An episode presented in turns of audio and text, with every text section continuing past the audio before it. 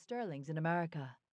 This prolific family overflowed from Virginia into the more southern states and produced several governors and people of importance. All this accentuated in my mother pride in her southern birth and a certain disdain for the mercenary spirit of the North.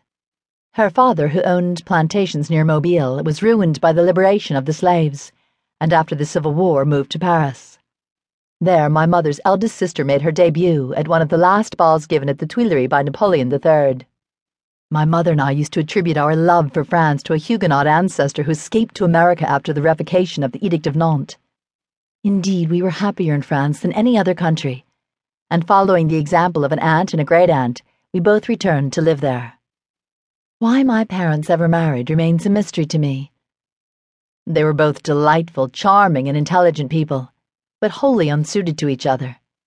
My father, although deep in his business interests, found life a happy adventure.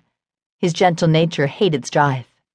I still feel pain at the thought of the unkind messages I was made the bearer of, when in the months that preceded their parting, my mother no longer spoke to him. The purport of those messages I no longer remember. They were, I believe, concerned with the divorce she desired and with her wishes and decrees regarding the custody of the children and arrangements for the future. My father had a generous and unselfish nature. His pleasure was to see people happy, and he enjoyed the company of his children and friends. But my mother, for reasons I can but ascribe to a towering ambition, opposed these carefree views with all the force of her strong personality. Her combative nature rejoiced in conquests. She loved a fight. A born dictator, she dominated events about her as thoroughly as she eventually dominated her husband and her children. If she admitted another point of view, she never conceded it. We were pawns in her game to be moved as her wishes decreed. I remember once objecting to her taste in the clothes she selected for me. With a harshness hardly warranted by so innocent an observation, she informed me that I had no taste and that my opinions were not worth listening to. She brooked no contradiction and when once I replied, I thought I was doing right, she stated, I don't ask you to think, I do the thinking. You do as you are told, which reduced me to imbecility. Her dynamic energy and her quick mind, together with her varied interests, made her a delightful companion. But the bane of her life, and of those who shared it, was a violent temper that, like a tempest, at times engulfed us all. One of her earliest ambitions was to become a leader of New York society. To this end, she gave a fancy dress ball for the opening of her new house, 660 Fifth Avenue, on March 26, 1883. In contemporary newspapers, I have read how eagerly invitations to this party were sought after. It proved to be, they said, the most magnificent entertainment yet given in a private house in America. My parents, gorgeous in medieval costumes, received the elite of what then was New York society. My godmother, who as Consuelo Yznaga had been my mother's bridesmaid, was our house guest, and the ball was given in her honor.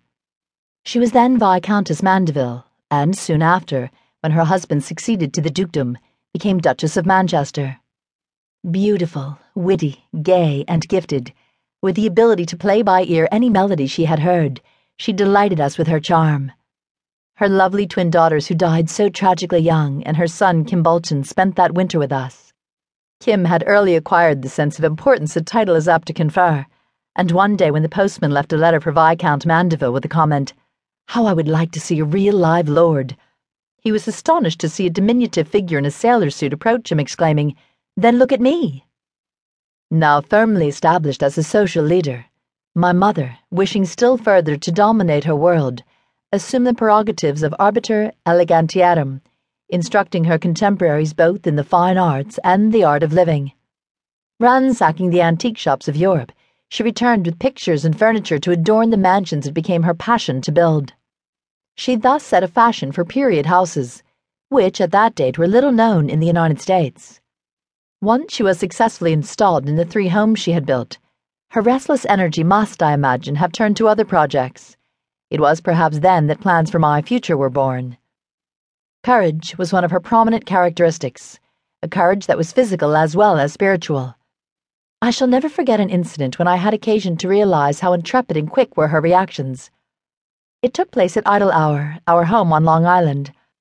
One day, when I, aged nine, was out driving,